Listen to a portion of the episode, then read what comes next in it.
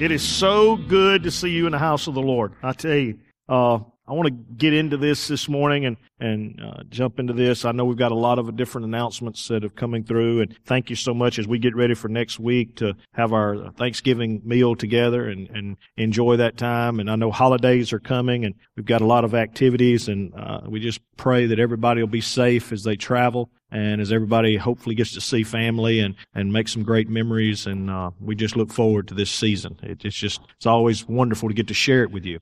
So if you'll turn in your Bibles with me this morning, I'm going to try to stay in one book.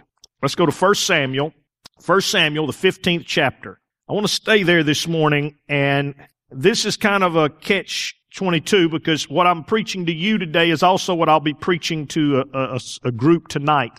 Uh, ever so often, I, I don't do a lot of revivals. I don't really like to. I don't like to travel. I don't, it's not my, that's not my ego trip or, or not my thing. Um, I mostly turn most everything down as far as just tell guys, no, I'll find somebody else. Uh, but this is an opportunity where it's a district. And so I get about eight or 10 pastors that will be there. And so as much as the people that will be there, I, I enjoy being in front of pastors and being able to, to help and hopefully plant something and put something in that will uh, transform a whole church. That's kind of the way I, I, like to think. If you can touch that pastor, then man, that, that transforms everything. Uh, that changes everything. So, uh, be in prayer tonight, uh, unless you want to drive to Batesville, Mississippi, all the way up north. If you'd like to, hey, just come on, knock yourself out. But that's where we'll be and, and, uh, be in prayer for us tonight as, as we do our very best to, uh, to try to energize and encourage some pastors and, uh, and and we're blessed. We really are that what God allows us to do, and and uh, we don't take that for granted.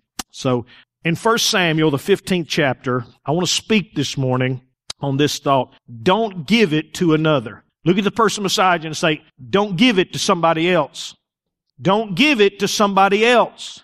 It, it, in your life, this will always be your fight. This will always be your your uh, constant day after day call. Because every person in here has a purpose. I know you hear people say, oh, everybody's got, no, no. Everybody in here has a destiny and a purpose. Every one of you is designed to finish a course that you were meant to run and to touch others along that way. Some of the stuff that you've been through, I've never been through. Some of the stuff you were addicted to, I've never been addicted to. And I can say the same to you. There's things that I've been through you haven't been through. And, and, each of us has a race that we have to run, and each of us has a journey, and it wasn't by accident, and it wasn't just by coincidence. It is part of the plan of God so that inside this room, when somebody talks about a church growing or, or a church becoming larger or, or people coming, or it's not about the church church. It's not about a building. It's not about what's happening is, and we try to focus on that real hard here, is to find out what every person's purpose is in their life. What is it that God's called you to do? I've got people that their purpose is to be a good husband and, and, and to do Bible studies where they work, and they do an incredible job. I've got some that work at the jail. I've got some that work in coffee shops. I've got some that, that, that do different things. They're finding the places where they serve, where they have an opportunity opportunity to touch lives and they have an opportunity to use the gifts that God's called them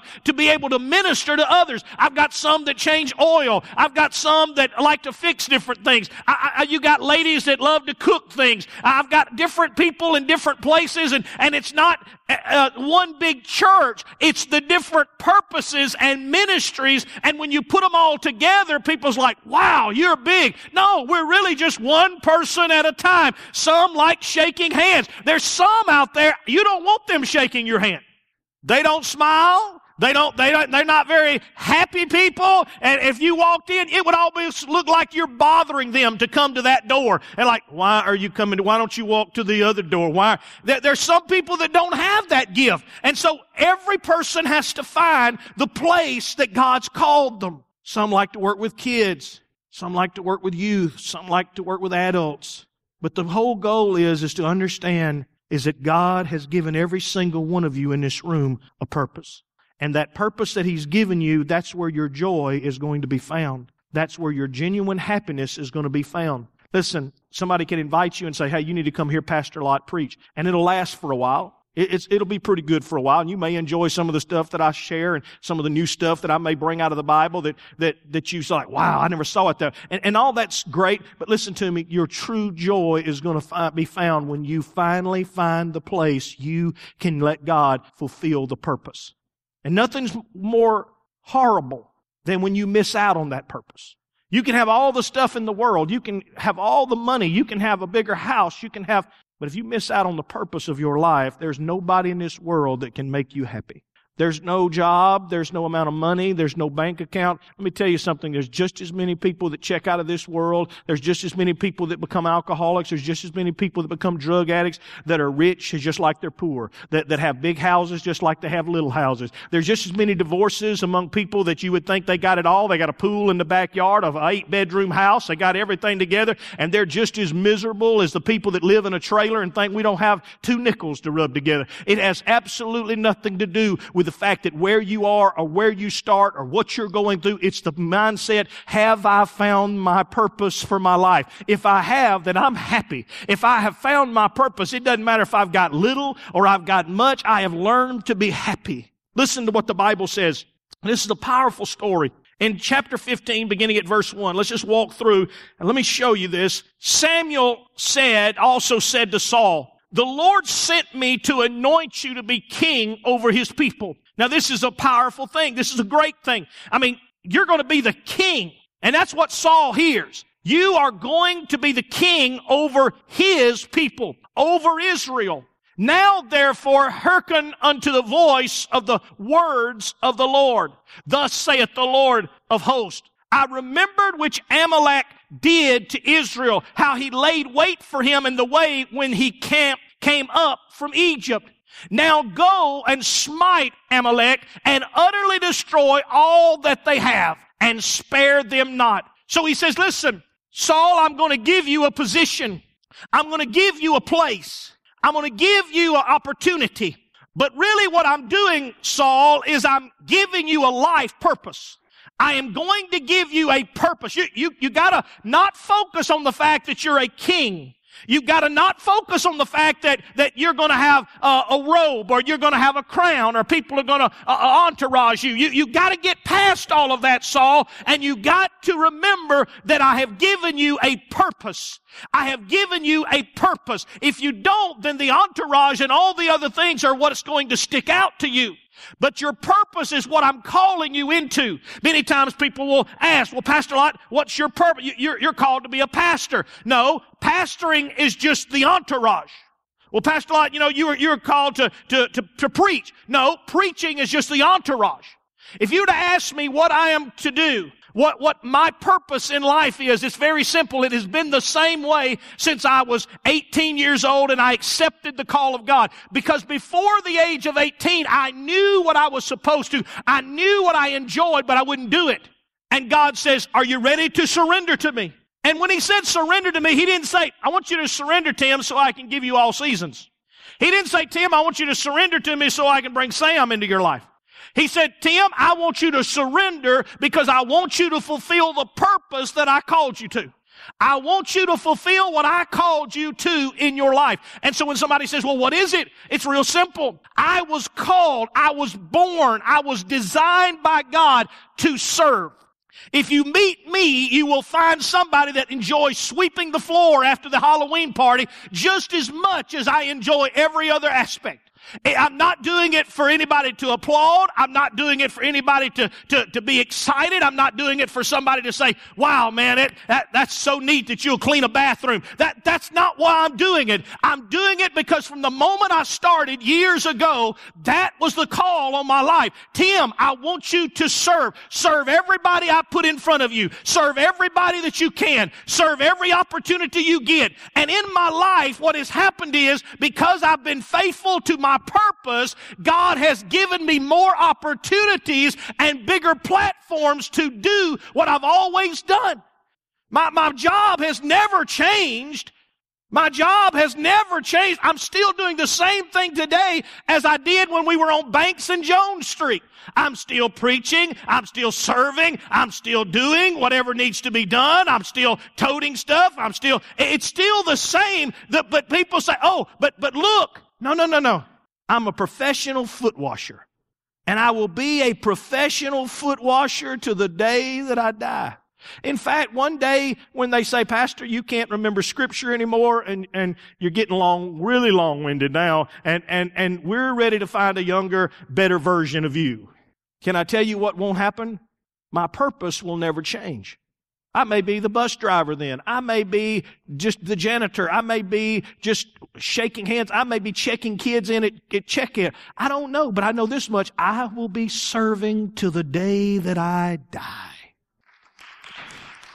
I, I, and I don't say that to be applauded or I, I'm telling you, I know my purpose. And you want, you want me to be unhappy? Take me out of my purpose. Tell me, hey, you got it now. Just sit back and enjoy. You'll make me miserable. Look, you don't have to do all you used to do. You'll make me miserable. I know my purpose. And I don't care if I die at 55 and I don't care if I die at 85, but if I stop doing my purpose, I'm ready to die. That's the day you can go ahead and check me out because that's the day my life has no more meaning to me. And, and, so you keep looking for meaning in all the other stuff in your life and you don't fulfill your purpose. If you ask my mom and dad and, and, and they, they don't do ministry anymore as far as that. My mom still visits the hospitals here and my dad pretty much just, just coming and going and, and doing. He, his ministry part quit years ago. But understand when they started, their mission, their purpose was to raise four good kids. That was their purpose in life. They had to pay the bills through ministry and they, they touched a lot of lives through ministry. But listen to me, they never to this day, if you ask my mom, what's going on? She's going to talk about Tim, Trent, Tabitha, and Terrence because that's what's going on in her life. And she's going to talk about her grandkids. She's going to talk about her family. Why? Because that was the thing in her life that if I fail at everything else, this gives me purpose. And Samuel tells Saul, Saul, God has given you a purpose to live. And here's the purpose. God has a mission and God has a job that He wants you to do. He wants you to wipe out the Amalekites. And, and, and in case you don't understand it clearly, now go and smite Amalek and utterly destroy all that he has. Okay, you want me to kind of utterly destroy? Okay, you want me to wipe them out and kind of, and spare them not. Listen, he said, let me be clear to you, but slay both man and woman and infant and suckling and ox and sheep and camel and donkey. I want you to kill anything and everything that breathes. If they have a pet frog, I want you to kill the pet frog. I want you to wipe out everything. If they got a goldfish tank, turn it over and let all the fish die on the floor. I want you anything that is connected to them, I want it gone in our lives when we get into our purpose, this is the mindset we have to have. There's some of us in this room that, that why in the world then does he hate Amalek so bad? Why is it that he hates Amalek and wants Amalek destroyed? Well, go with me in your Bibles to Exodus 17 verses 9 through 13. And, and let's get an understanding because let's go back to Moses' time with Amalek and let's get a mindset of why God has this, this mindset that I'm willing to pick a king and the king I'm picking is for the simple purpose of finishing something that I won't finish. And Moses said unto Joshua, choose us out men and go out and fight with Amalek. Tomorrow I will stand on the top of the hill with the rod of God in my hand. So Joshua did as Moses said to him and fought with Amalek.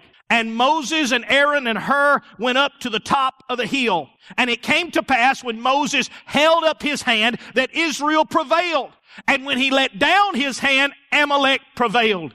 But Moses' hands were heavy. And they took a stone and put it under him, and he sat thereon, and Aaron and Hur stayed up his hands, and one on one side and the other on the other side, and his hands were steady until the going down of the sun. And Joshua discomfited Amalek and his people with the edge of the sword. So we see the battle itself. He says, listen, here, here's what happens. Here's what's taking place. My people, my kids are coming out of Egypt. They, they're, they're out of Egypt, but they're not strong yet. My kids are coming out of Egypt, but they're not good fighters yet. There'll come a time when Joshua will be able to lead armies and we won't have to do all this other stuff. But right now, they're not, they're not strong. They're just coming out. They're just beginning. They're just starting their Christian walk. Anybody know what that's like? When, when you just kind of, you don't have scriptures. Pastor Lot will tell you, hey, find some scriptures and you don't even know how to find a scripture. You don't even know know how the Bible's even, you don't know Genesis and where it even is in that book. And, and, and you're all confused. You're just starting out in the journey. And then all of a sudden the enemy comes back into your life. You're coming out of what you used to be in. You're coming out of drugs. You're coming out of your past. You're coming out of your hurt. You're coming out of all this stuff. But then it seems like the enemy sneaks up from behind and says, but I'm going to get you here. And then all of a sudden you, you have a, a car problem and, and all of a sudden you have an issue here. And then all of a sudden your family blows up. Here I am just trying to get my life right, God. And why in the world is my wife going AWOL on me now? I'm just trying to do right. And now one of my kids goes crazy. I'm not ready for this. I can't deal with this. I can't handle this. Well, welcome to Israel. As soon as they came out and as soon as they came out of bondage, all of a sudden Amalek began to nip at their heels. Amalek was constantly from that moment on wanting to stop them and kill them. Anybody got some stuff in here that it seems like it's always wanting to come back from behind and always nip at you and always bite at you and always keep trying to pull you back? Yeah, you don't want to be a drug addict anymore, but man, I'm going to tell you a joint right now would be so good. I'm telling you, I, I, I can, I can almost feel uh, what it would do. I, I don't want to get drunk anymore, but I could sure use a shot right now. I, I don't want to go back, but at the same time, Amalek is always just, just pulling at me and trying to put me back into a bondage that I've come out of. Trying to put me back. And God says, Moses, they're not able to fight this. You, you tell Joshua to go out and do the best he can. And I want you to go up on the hill. And I want you to let me fight. Listen, when we have prayer at these altars, it's not about whether you're saved or not. When I give an altar call in a, little while, it's not always about, well, are you a sinner? Do you need it? No, no. Sometimes it's because this week you have fought with everything you got and it's not enough. You're not winning the battle, you're losing it. You'd like to tell everybody you're winning, but you're not. It's, it's, Pastor, you, this week it's been so bad. This week has been one doozy. This week, and I, I'm telling you, it was all I could do to get here. It was all I could do to even get to church this morning. It was all I could do. The enemy, even this morning, I didn't want to come. And in fact, I'll be honest with you, Pastor, if I hadn't got that one extra hour of sleep this morning, I wouldn't have been here. Thank the Lord for time change. But I'm going to be honest with you, Pastor. It has been a week. It has been a fight. So when these altars are open, it's about allowing God to come in and fight what you can't fight. To get your hands up, to get the Moses mentality in your life, to get God on your side, because when those hands are up and when we're praising and when we're praying, all of a sudden we're releasing the forces of heaven against our enemies and we're allowing God to defeat them and to beat them back and to win the battles that we can't win ourselves. We don't pray just because it's the thing to do. I pray because it changes everything.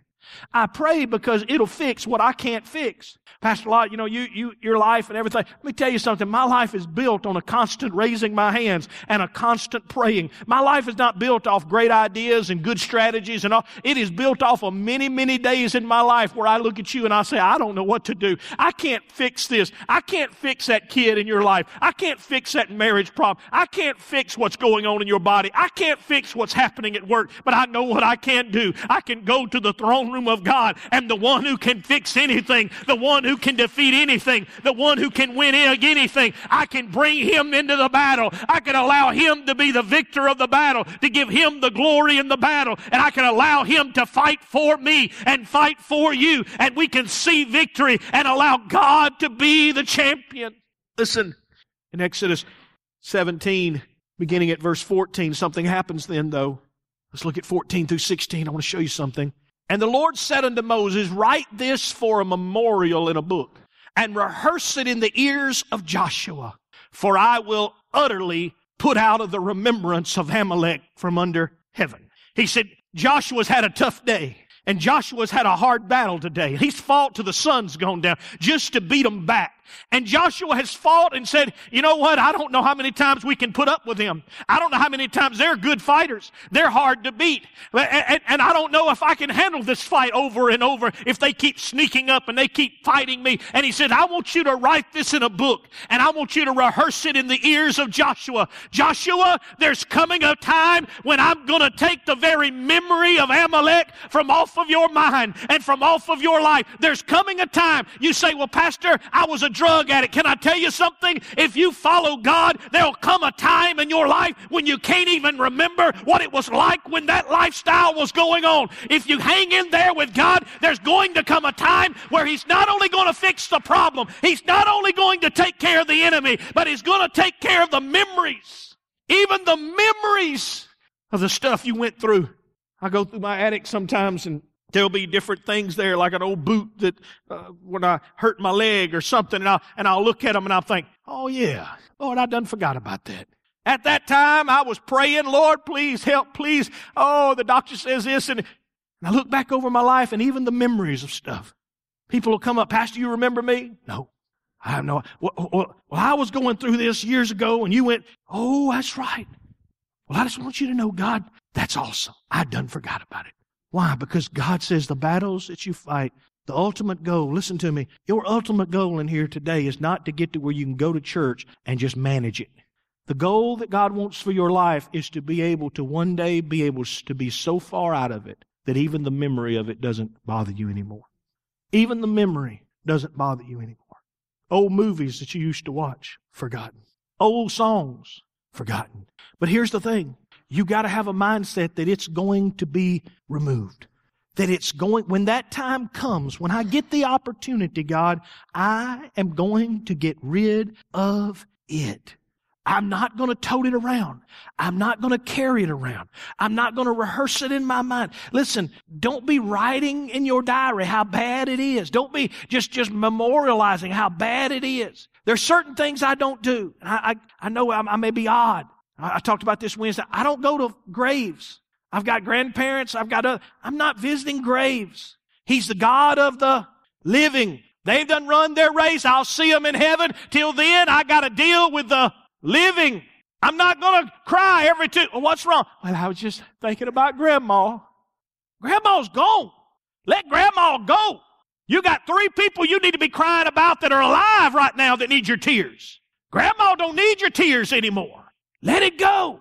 Even the very remembrance of Amalek. And Moses built an altar and called the name of it Jehovah Nissi, for he said, because the Lord has sworn that the Lord will have war with Amalek from.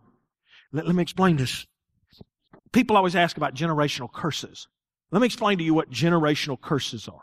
Any, anybody got, got stuff in your life? I mean, you, are old and I can't ask you young people because y'all, y'all wouldn't know it. But it, but if you're older, you know, man, just like my papa, just like my mom or my dad or just, I am struggling with the same junk.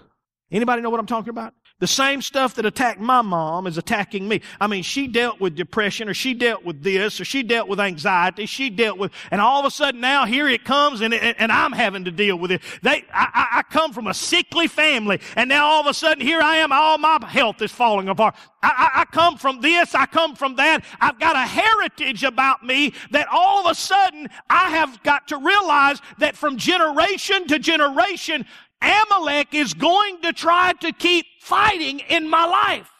So what's so important is, is that I'm trying to get to that moment to where I can cancel it out, to where it doesn't transfer anymore, and it doesn't have a remembrance anymore. That some of you in this room, listen to me very carefully, some of you in this room, you were called to be the last generation that that is supposed to transfer into your life.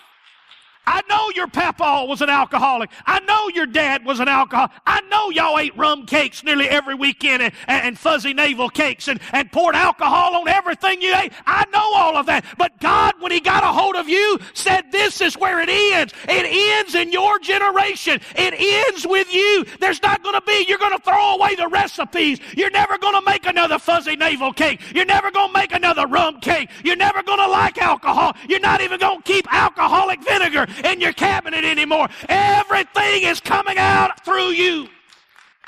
I know their lifestyle. I know that you got divorce running through your family. You don't even know hardly anybody in your family that's not divorced. And here you are, you got married, and you done met Bill. Oh, I've been waiting for Bill. And I'm not going to be like my mom. I lived in all that junk. I'm not going to be like my dad. About two or three years in, you done start to realize Bill ain't all you thought he was. Bill's got some issues. And now all of a sudden, what becomes natural to you because it's been in you and it's been through your system.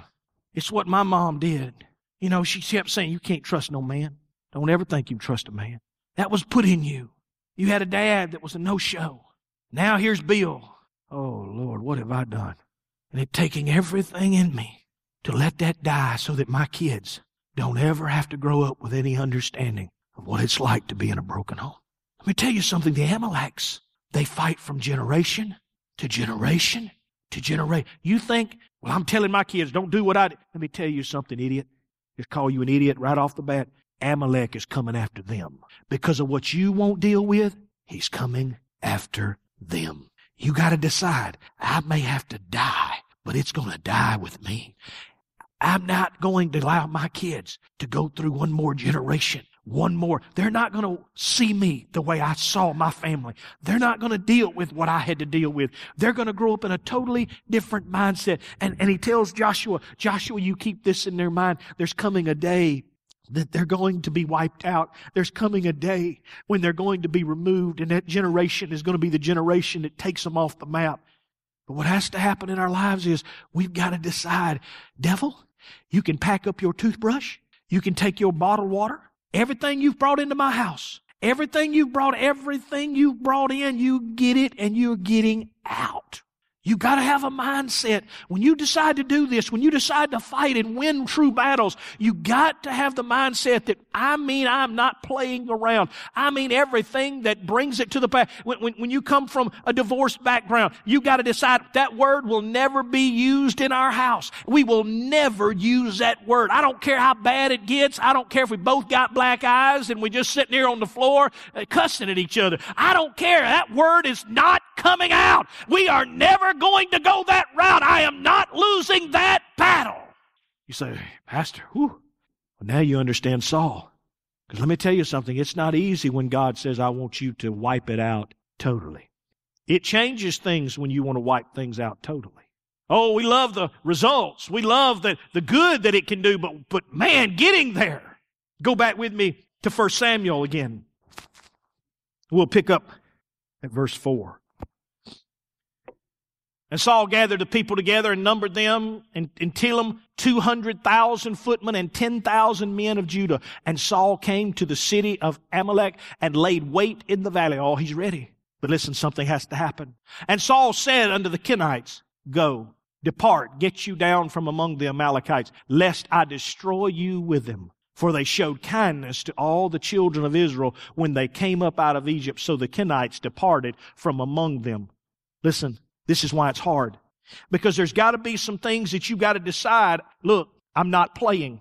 The enemy is hoping that he can mix in and mingle in and put in enough stuff that your life is so intertwined that it's too hard. I, I know, Pastor, I, I want to quit drugs. I really do. I, I, I want to quit using them. I want to quit. I, I want to, and I know what you're telling me, Brother Lot. I want to delete every person on my phone that I do any business with. Can we be honest? You know, you got them on your, you, you, you keep up with them. They're your friends. And some of them are. Some of people you just ended up mixed in with this thing together and, and, and along the way you both said to each other, look, look, we, we, we got to quit this.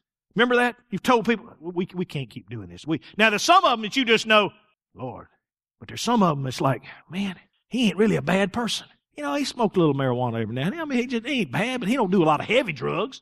It ain't like he would hide them in my car like some of my friends. Those gotta go. But this is just my buddy, my running buddy. You know, we, we play golf together. We, we hang out together. We, we do different things. I mean, we, we ain't, he ain't that bad. Saul gets to the Amalekites and he tells the Kenites, he said, listen, you've been good to me. You haven't been bad to me. When we were coming out of Egypt, you, you were good. You didn't get me in this mess. You probably told me a thousand times, you need to quit. Hey, let's me and you quit. You, you, you've been my friend, but listen to me. I'm telling you today that it's over that if you're still running with them drug dudes and I'm coming out today, then you can be deleted, defriended, and don't come by my door anymore. Cause today it's all going by. Think about it. Some of you in this room, to make that decision to give your life to God totally, it's gonna take, it's gonna take a decision. You're gonna have to decide this is the purpose of my life. This is the reason I'm alive. This is the reason I'm here. This is the reason I have breath in my body to conquer, to overcome, to be victorious, to be able to take the stick one day that was used on me and one day be able to beat the enemy back with it and say, oh no, not only are you not gonna destroy me, but you're not gonna destroy my friends and you're not gonna destroy my family and you, you gotta have a mindset that I was born for a purpose, that I'm not just breathing and I'm not just living, but I was born for a purpose. The Amalekites, they're going down. But you Kenites, I'm giving you one warning. I'm giving you one time. Listen, this is what's fixing to happen. You better get packed. The Bible says they looked over at each other. You better get that suitcase, Lucille. And they got packed up and they got out of town. And then the Bible says immediately after that, he attacked the Amalekites.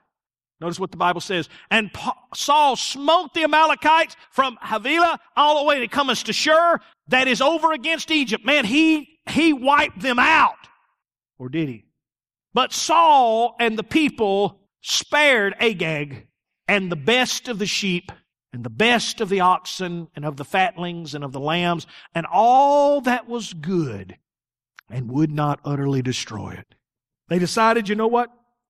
There's some good stuff. I can't tell you how many people. I, I had one guy years ago. I guess it sticks in my mind. He he would come from a very alcoholic family, and God delivered him. I mean, bam. I mean, everything I've talked about, God rid of, did, did everything. Family was doing good, kids doing good. Man, it was awesome. And one time his blood pressure started going up a little bit, and he went to a doctor. The doctor said, Well, have you changed anything about your diets? Have you changed? He said, Well, I, I, I quit drinking. He said, God delivered me. I quit drinking. He said, he said, well, how much? He said, oh, I used to drink this and this. He said, oh, you can't do that. He said, you'll die if you do that. He said, here's what you got to do. He, he, he, said, he said, you got to buy a six pack or whatever and keep it in your fridge. And he said, when that blood pressure starts and you just kind of just take one. This was a doctor. This guy went to school for eight years to tell him this stupidity. Just take one within a year, within six months, within three months.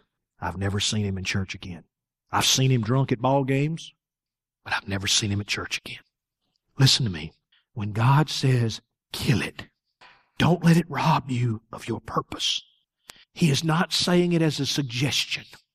He's telling it because he's saying, I've got purpose and destiny, and if you don't get rid of the Amalekites, they will kill you. They will destroy you. They will keep eating away at you until there's nothing left of the person that you know you're supposed to be. Go with me to verse 9. Here's the four things. Here's the four things that Saul did. And if you're not careful, here's what you'll do. Listen to me very carefully. Here's, here's what we'll do. Number one, we will first start out in disobedience. There'll be something that we know God told us we needed to do. There'll be something we know needs to change. Something we should have taken seriously, and I mean with everything we had dealt with it. There should have been something that we were supposed to do because God made it really clear. I have given you life. I have given you a mind. I have given you everything and I've told you to do this. Verse 9 says it very clearly. But Saul and the people spared Agag and the best of the sheep and of the oxen, of the fatlings of the lamb and all that was good and what? Would not. It's not from knowing. It's not from actually having been told. It's just they decided, I just can't do that, Brother Lot. I just, I, just can't do that. I, I just, you don't understand. It's going to cause too much problem. I can't do that. I understand. I've told you about issues in my life and, and, and I have a phone right now that has blocks on it. Some of you send me videos or pictures or different things like that. I can't get any of them. Because when God said kill the Amalekites, you know what I had to do? I had to kill the Amalekites. And so there's a blocks on my phone that if it's any kind of video, any kind of this, I can look, I, even scripture, sometimes I can look at If it sounds too risque when I punch it in my phone, it won't even pull up the scriptures I'm asking for. And, and you say, well, you ought to be stronger than that. Oh, I was. I was so strong that I killed every single thing that had any life. I, I killed everything that was bothering me, anything that could hinder me, anything that could catch me from behind. That's how strong I was. When he said, Tim, kill it. Well, Lord, you know, it'd be all right if I just leave a computer in my office because, you know, I study with that computer. Tim, you don't need to be sitting in no office with no computers. Can I tell you what the number one problem among ministers are right now? I didn't say the word, I said ministers. Put a computer in their office and let them sit there. I'm not saying all are bad. I'm telling you the number one problem among it. When they do the studies, they say, here is my number one problem. Well, it's a real quick fix, isn't it? Well, no, I got to have, because I need that to find what I'm going to preach about. Well, if you get rid of that thing and God delivers you, you'll have something to preach about for a long time. You preach that one sermon all over the world. I'm going to tell you how God delivered me. And all it took was me unplugging some stuff. In your life, He wants us to be obedient. Go with me to verse 10. I'll show it to you again. This is how God saw it. Then came the word of the Lord unto Samuel saying, I repent that I set up Saul to be king, for he is turned back from following me. He's disobedient. It begins in our life from something that we know we need to do this morning. There's something in our life this morning that needs to change.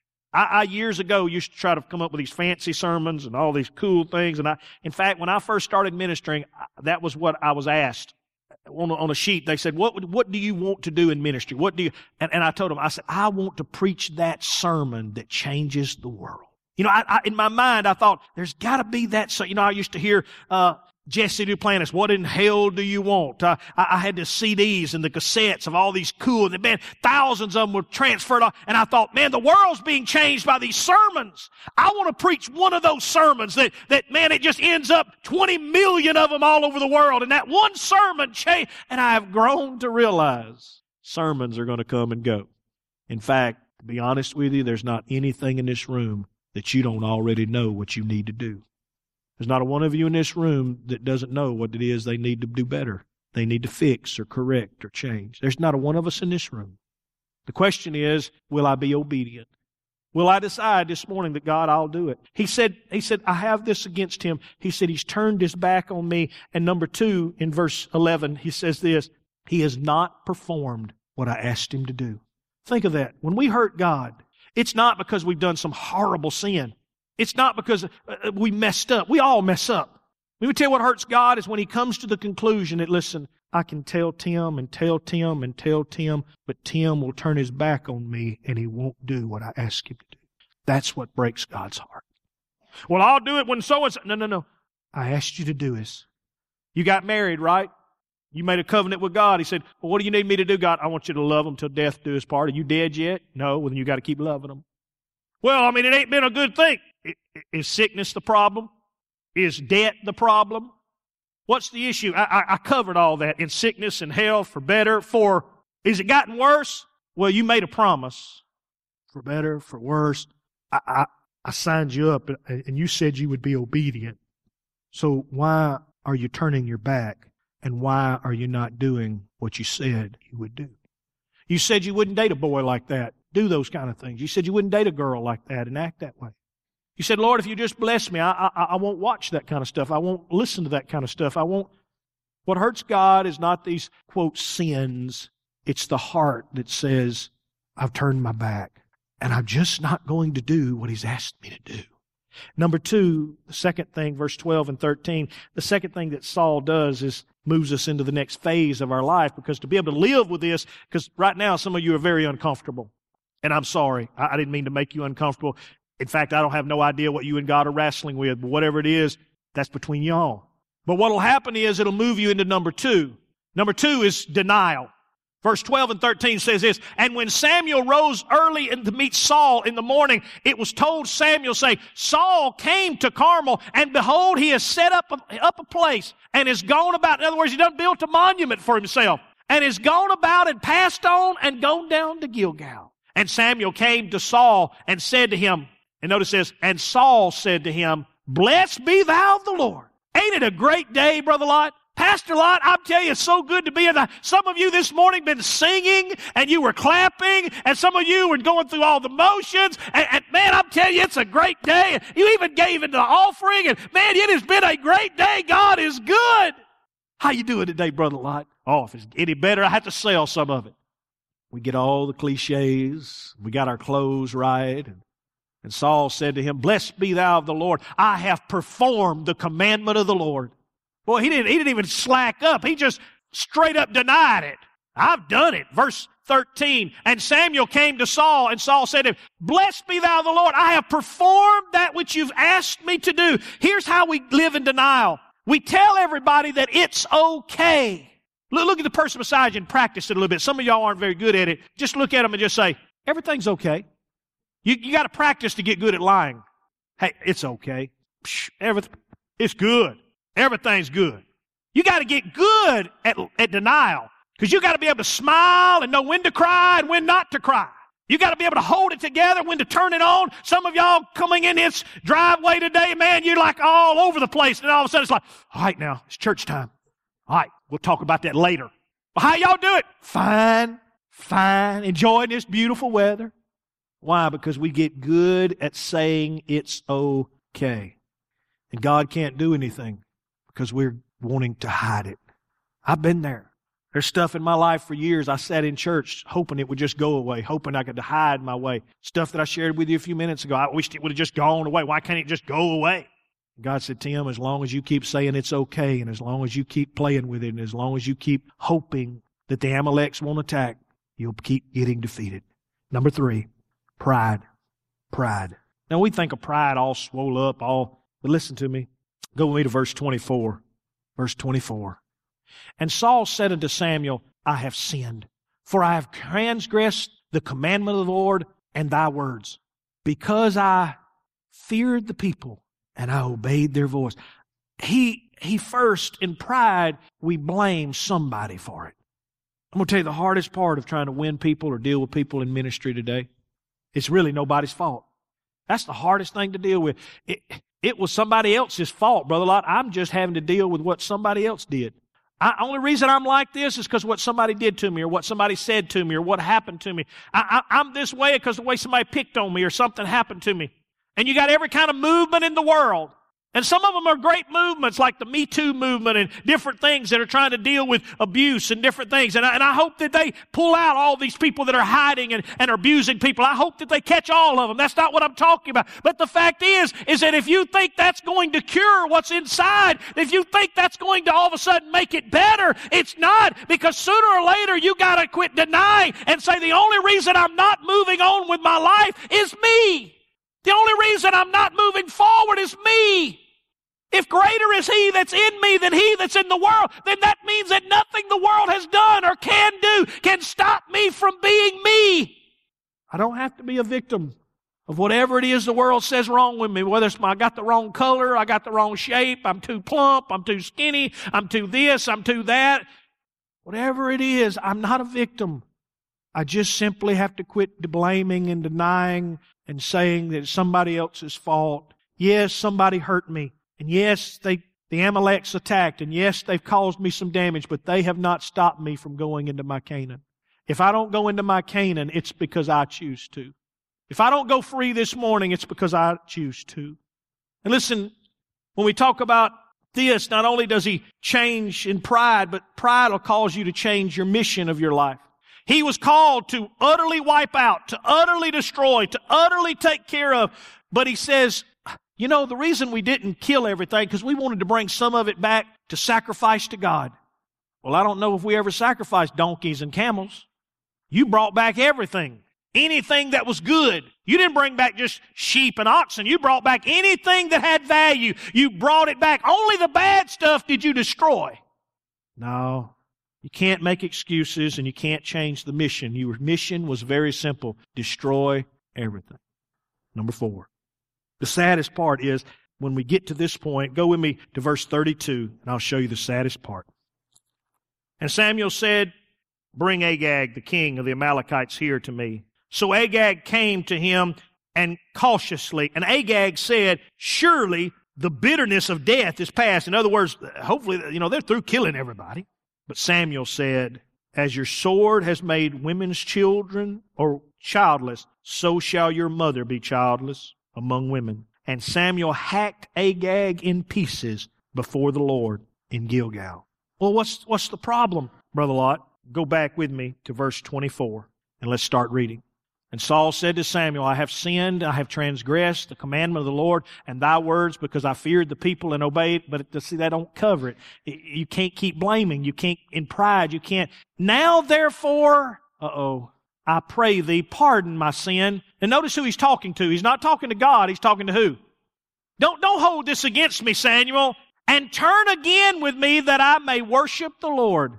And Samuel said unto Saul, I will not return unto thee, for thou hast rejected the word of the Lord, and the Lord has rejected thee from being king over Israel. And Samuel turned about to go away, and he laid hold upon his skirt and his mantle, and he tore it. Saul grabs him and says, Don't leave me, don't, don't go out. This is the moment, right? Saul's fixing to fall on his face and he, he rents his clothes and he's fixing to say, don't, don't leave me, Saul. Samuel, don't leave me. I, am sorry. I, God, I'm sorry. I, I didn't do it right. God, I'm sorry, but I'm going to change. God, I, I, promise I'm not going to. That's what we're expecting. Samuel said unto him, The Lord hath rent the kingdom of Israel from thee this day and hath given it to your neighbor. And I love this because if you're prideful, he just kind of adds this in, who is better than Saul, the saddest thing today is that you lost your purpose. When you leave here today, Saul, you'll still be the king for a while. But Saul, you lost while you were living. The God given purpose of your life you did not want to deal with. I wonder many times how many times people have to come in church and out of church and in church and out of church before they finally come to the conclusion. As a pastor, that's always the hardest part for me. I'm hoping that this time they finally but they walk out. This time, they, you know, so and so's coming back to church this Sunday. Oh, that's so good. That, you know, Pastor, we need to be praying. They got, I know it. I know it. They got a lot of stuff. We, we just need to believe that God's going to, is this going to be it? Because what's going to happen is, is that if they eventually don't settle it, if they eventually don't deal with it, if they eventually don't, then God will move on and do it with another. I'm going to tell you something. In about two years in this, in this church, 24 years ago, there were six pastors that came through in about a year or two years before I ever got here. Six good pastors. Great men. Nothing wrong with them. They just, just couldn't get it going. This, this church could have been built by numbers of different pastors. Numbers of different. I, I, promise you, when they called me and Elise and said they had a place for us in Forest, Mississippi, believe me, there was 80 different pastors in the state that didn't have a place to preach. Nobody wanted it. Nobody wanted to move to Forest. Nobody wanted that purpose. When I moved to Forest, one of the first things I told them, wasn't but a year in nearly, and, and I said, guys, God sent y'all some wonderful, wonderful people, some great pastors that loved you and did. I said, now He sent me. And I really don't care if you're here or not. I'm just telling you where we're going. What are you saying, Pastor? When I came, I came because God says, Tim, I got a purpose. Can you handle a purpose? See, what people didn't know was 15 years before I showed up, they did prayer meetings every once a week and prayed that God would ignite and send a revival to Forest through their church.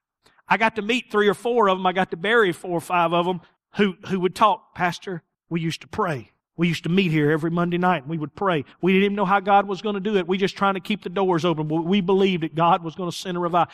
When I moved here, there was different people that were so old and so, so broken down by then they couldn't even come to church. They were in pens and different things. They were older people, bedridden. And I would go and ride with different people and they would say, I want to go show you brother so and so. He says, you got to come over. And I would go over there and he'd have his tithe check and he'd give it to me. He said, he said, you're Pastor Lot. He said, I've been praying and waiting for you. I've been, listen to me. There was a purpose way before I ever arrived. There was a reason way before I ever got here. It was just a question of whether or not I would finally dig in and say, I'm not going to let somebody else do it. I'm not going to let somebody else win. I'm not going to let somebody else finish it. Saul decided within him, I don't want to do it. Listen to what he says. And Samuel said unto him, The Lord hath rent the kingdom of Israel from thee this day, and hath given it to your neighbor, which is, is better than you. And also the strength of Israel will not lie nor repent, for he is not a man that he should repent. Then he said, I have sinned. Now notice he doesn't fall on his face and say to God, God, I'm sorry. I've sinned. Forgive me. He doesn't say that. He looks at Samuel and says, Samuel, I've sinned. But I pray thee before the elders and my people, honor me and turn again with me that I may worship the Lord thy God. Let me tell you about your life. You can't live a church life very long without purpose. Eventually it'll become their church, their stuff. Well, that's where I go to church. That's my preacher, not my pastor. Why? Because the last phase, number four, is I become an imitation and I learned to just imitate. We showed up this morning and jumped. We showed up this morning, clapped our hands. Man, what singing? Ooh, awesome. I'm telling you, we, we came in shaking hands and, and, and we got our good clothes on and we got, listen to me. The most important thing that ever happens is not what's going to happen in this room. It's whether or not I can walk out of this room today and I can finish the purpose that God called me to. See, God says, Tim, I don't care whether you preach a sermon today. I want to know, can you leave here today and keep serving? Because that's your purpose. Can you love somebody, Tim, that ain't lovable? Can you keep throwing seed a little bit more, Tim? God, I'm telling you, I'm tired. I, I know you're tired, Tim, but what I need to know is can you finish your purpose? Can you still love people? Can you still hug them? When they meet you, Tim, do they still know Pastor Lott cares? Tim, what I want to know this morning is can you finish what we started a long time ago? The Amalekites, Tim, are going to fight from generation to generation. There's another generation coming up, Tim. You got to teach them. You got to show them how to love and how to serve. You got to show them how to fight. This morning, of all the things I hope never happens to you, I hope that you never become somebody who tries to say, God, I just can't do it. I hope you never grow into the person that says, God, I, you know, I, I did my best. I hope you never become somebody who lives in denial.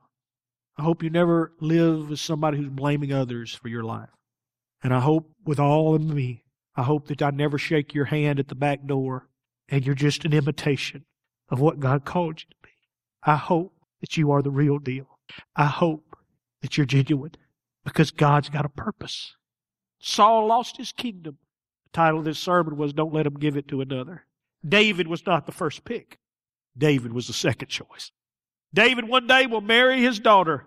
They'll bring the Ark of the Covenant into the city and David will dance like an old shepherd boy would. He's going to get a little un, un, un, undignified because he ain't coming from the king's side. He's just still an old shepherd boy. And Saul's daughter is going to say, Why do you do that? You made such an embarrassment of yourself.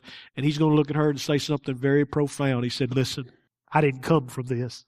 I wasn't supposed to be here. But only by the goodness of God did I make it.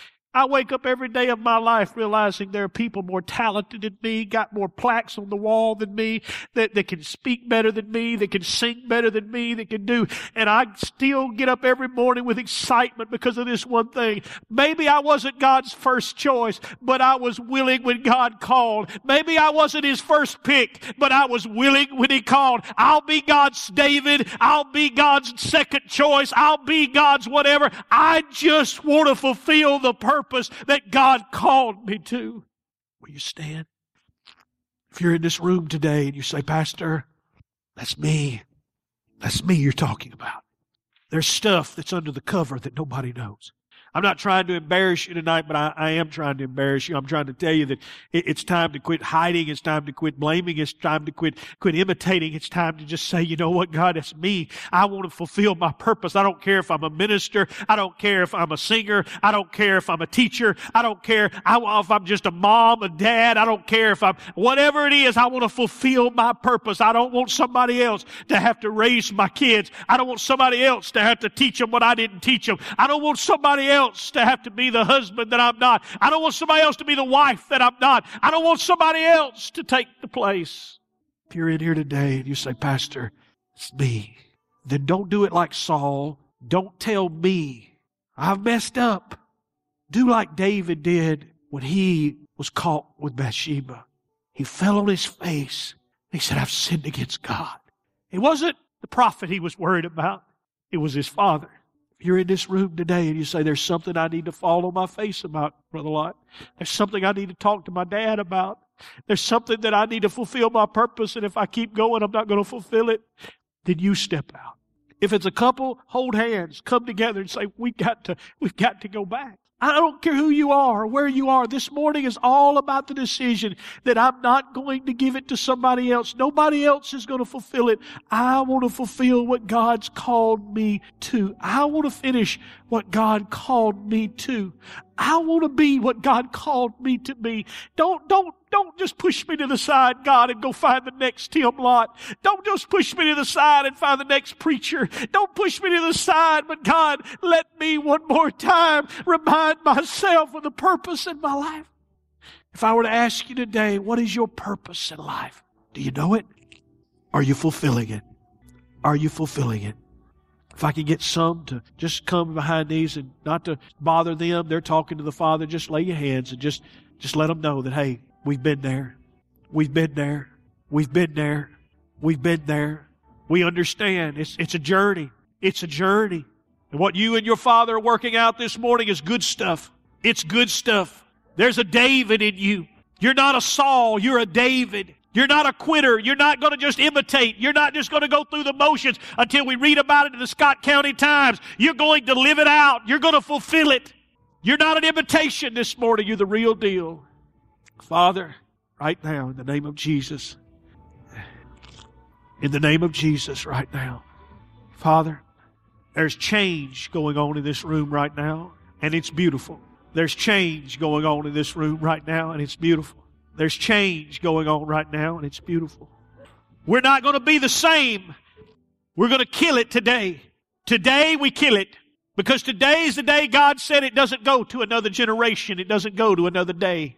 Today's the day we wipe it out. It may try to nip at our heels another day, but it'll never, it'll never defeat us. Never again. Until finally there's not even a remembrance of it until where there's not even a remembrance of it.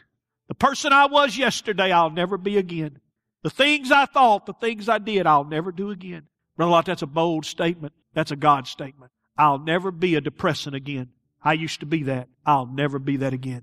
I used to be an addict in different ways. I'll never be that again. How can you say that? Because God said, Tim, I'll take away the remembrance. I'll get you so far past it. I'll move you so far. David, You'll never take care of sheep again. You'll never have to worry about it. somebody will take care of sheep for you, but you won't ever have to do that again. You'll be a king. God's got that for you. Father, I praise you and I thank you. Father, for everyone in this room as we dismiss and these continue to pray and just continue, they just continue. There's life change this morning. Listen, for you at this altar, it's not about just the emotion. It's about what's going to change today. When you leave this room, what's changing today? Let God speak to you and have the boldness to go do it. What's changing today? He's not just talking to you to make you feel better. That, that's where we get caught up in our routine. I, am thankful for the anointing. I'm thankful for the power of God. I'm thankful for how. But listen to me. Before you get up from that altar, make sure you know what's changing today.